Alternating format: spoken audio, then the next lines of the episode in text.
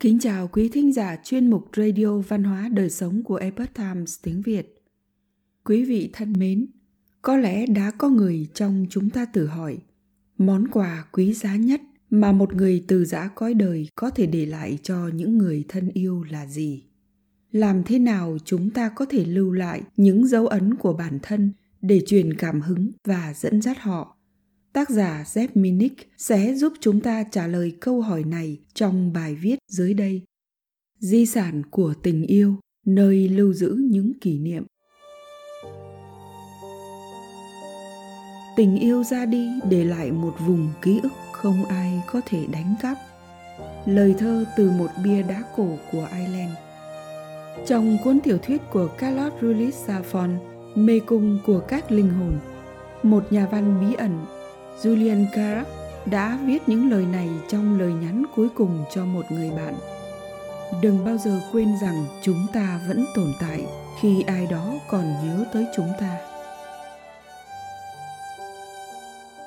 Khi từ giã cõi đời, chúng ta để lại cái gì cho những người thân yêu?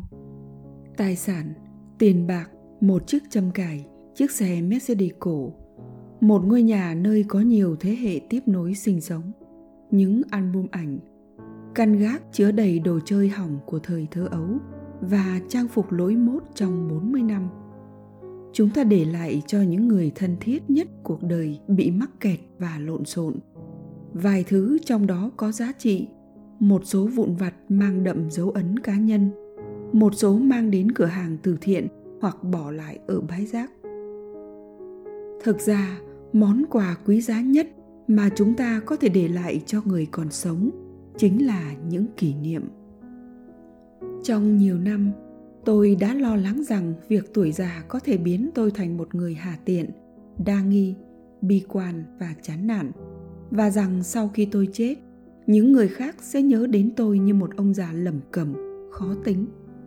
Ông của tôi đã trở thành một ông già như vậy, thường dễ dàng đưa ra những lời nhận xét cộc lốc những lời nói chặn ngang để lại vết thương lòng một người đàn ông lớn tuổi khác mà tôi quen biết đã nghỉ hưu trong quân đội lại tỏ ra xấu xa với những người khác kể cả với vợ mình đến mức ông giống hệt như nhân vật pendleton ông già cáu bẩn trong chuyện Pollyanna. Nghe có vẻ vô lý, nhưng khả năng bị nhớ đến là một kẻ cộc cằn giống như hai người này hoặc những người già khác mà tôi từng gặp đã khiến tôi sợ hãi. Vào một buổi sáng sớm, khi tôi đang uống cà phê trước hiên nhà thì sự lo ngại quen thuộc này lại một lần nữa xuất hiện. Nghiền ngẫm về khả năng liệu tuổi già có thể biến mình thành lão già xấu tính không. Tâm trạng u ám bao trùm lấy tôi khi nhìn xuống đài lộ Cumberland của Asway. Sau đó, một ý nghĩ ập đến. Này, ông đã hơn 60 tuổi, ông già rồi, và ông không thể trở thành một kẻ hà tiện được các bạn có thể bật cười, nhưng suy nghĩ đó mang lại cho tôi niềm vui và sự nhẹ nhõm suốt cả ngày. Tôi lâng lâng như ở trên mây vậy. Tất nhiên, giống như nhiều người, tôi cũng có lúc đã làm tổn thương ai đó, đôi khi mắc những sai lầm không thể bù đắp. Một số hành động mà không có cách nào để khắc phục. Trong trường hợp đó, tôi chỉ có thể rút kinh nghiệm từ những sai lầm, tìm cách trở lại con đường đúng đắn và cố gắng để trở thành một người tốt hơn. Vì vậy, sau khi tôi chết, có thể có một số người ghét tôi, có một số có thể nhớ đến tôi với những việc làm sai lầm. Nhưng tôi nghĩ hình ảnh của tôi trong tâm trí người khác sẽ không bao giờ là một kẻ cộc cằn. Điều này dẫn đến câu hỏi trong bài viết này, làm thế nào chúng ta có thể chúc phúc cho những người thân yêu, nhất là những người trẻ bằng cách để lại những kỷ niệm đẹp.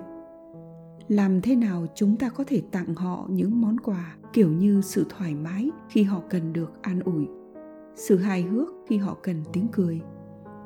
Làm thế nào chúng ta có thể truyền lại những dấu ấn của bản thân tới người khác để truyền cảm hứng và dẫn dắt họ đấy? Theo tôi, có ba yếu tố quan trọng là thái độ, sự hiện diện và nỗ lực là đáp án cho câu hỏi tự vấn này. Thái độ của chúng ta đối với thế giới nói chung có thể lưu lại dấu ấn không thể xóa nhòa trong ký ức của những người khác. Tất cả chúng ta đều biết có những người già luôn lạc quan yêu đời và lan tỏa năng lượng tích cực cho mọi người. Và cũng có những người già mà sự bi quan của họ có vị đắng và đen như một tách cà phê dở. Đối với tôi điều tệ nhất là câu nói, tôi sẽ không bao giờ muốn nuôi dạy một đứa trẻ thời đại hiện nay. Đó là thái độ mà tôi không thể chấp nhận được. Không phải với bốn đứa con, vợ chồng của chúng và một trung đội cháu chắt đang tuổi lớn của mình. Không, đối với những đứa trẻ này, đối với những sinh viên mà tôi đã từng giảng dạy và đối với những người phục vụ trẻ trong quán cà phê địa phương tôi muốn bác bỏ chủ nghĩa bi quan quá phổ biến trong văn hóa của chúng ta, đặc biệt là trên các phương tiện truyền thông bằng cách khích lệ sự cam đảm, tinh thần lạc quan, đặc biệt là về tương lai.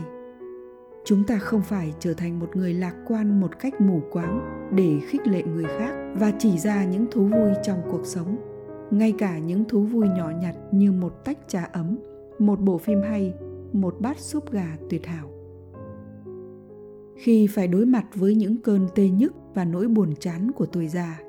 Từ việc các khớp xương sơ cứng đến việc mất đi những người bạn yêu quý và các thành viên trong gia đình, chúng ta có thể cảm thấy nguồn năng lượng trong mình đôi khi cạn kiệt. Đó là những dịp chúng ta cần giấu đi cảm xúc buồn thương, mang đến cho mọi người ánh sáng thay vì bóng tối, hy vọng thay vì tuyệt vọng. Trong khi chúng ta đối mặt với sự khó khăn là đang nạp thêm năng lượng cạn kiệt bên trong mình. Để lại dấu ấn tốt đẹp cần phải có sự hiện diện. Tôi biết một người phụ nữ thường dành một phần thời gian trong tuần để thăm người mẹ già trăm tuổi và hai ngày khác trong tuần để đến chơi cùng các cháu của mình. Trong trường hợp đầu tiên, bà ấy trở thành kho lưu trữ ký ức của mẹ mình. Còn với thế hệ sau, cho dù có nhận ra điều đó hay không bà ấy đã để lại những ký ức đẹp cho con cháu và cho chính mình. Những đứa trẻ chập chững biết đi khiến bà mệt nhoài. Nhưng mỗi ngày khi về nhà, bà lưu lại một mảng ký ức trong những đứa trẻ đó. Âm nhạc sẽ vang vọng trong chúng rất lâu sau khi bà trở về với cát bụi. Cuối cùng, chúng ta cần phải có sự nỗ lực để tạo ra những ký ức chúng tôi sống ở vùng oregon và các con của chúng tôi ở nam carolina. Nhưng vượt qua những trở ngại về địa lý là các cuộc gọi điện thoại, email, tin nhắn và thư tay để kết nối các thành viên trong đại gia đình. Chúng tôi có thể gửi quà lúc chúng ít mong đợi nhất, lên kế hoạch cho những buổi gặp mặt hàng năm. Những hoạt động này chính là cách duy trì các đường dây liên lạc để xây dựng ký ức tại trang classicalpoet.org có những dòng chữ này từ Inmet River của T. Moore. Đối với ông ấy, sẽ trọn vẹn nếu vẫn còn một di sản, được một số ít người biết đến họ thấy ở ông những gì mà bản thân họ có thể muốn trở thành chúng ta có thể lưu lại một di sản là ký ức tình yêu nếu cố gắng làm như vậy đó chính là một món quà duy trì và gắn kết mối quan hệ với những người mà chúng ta yêu thương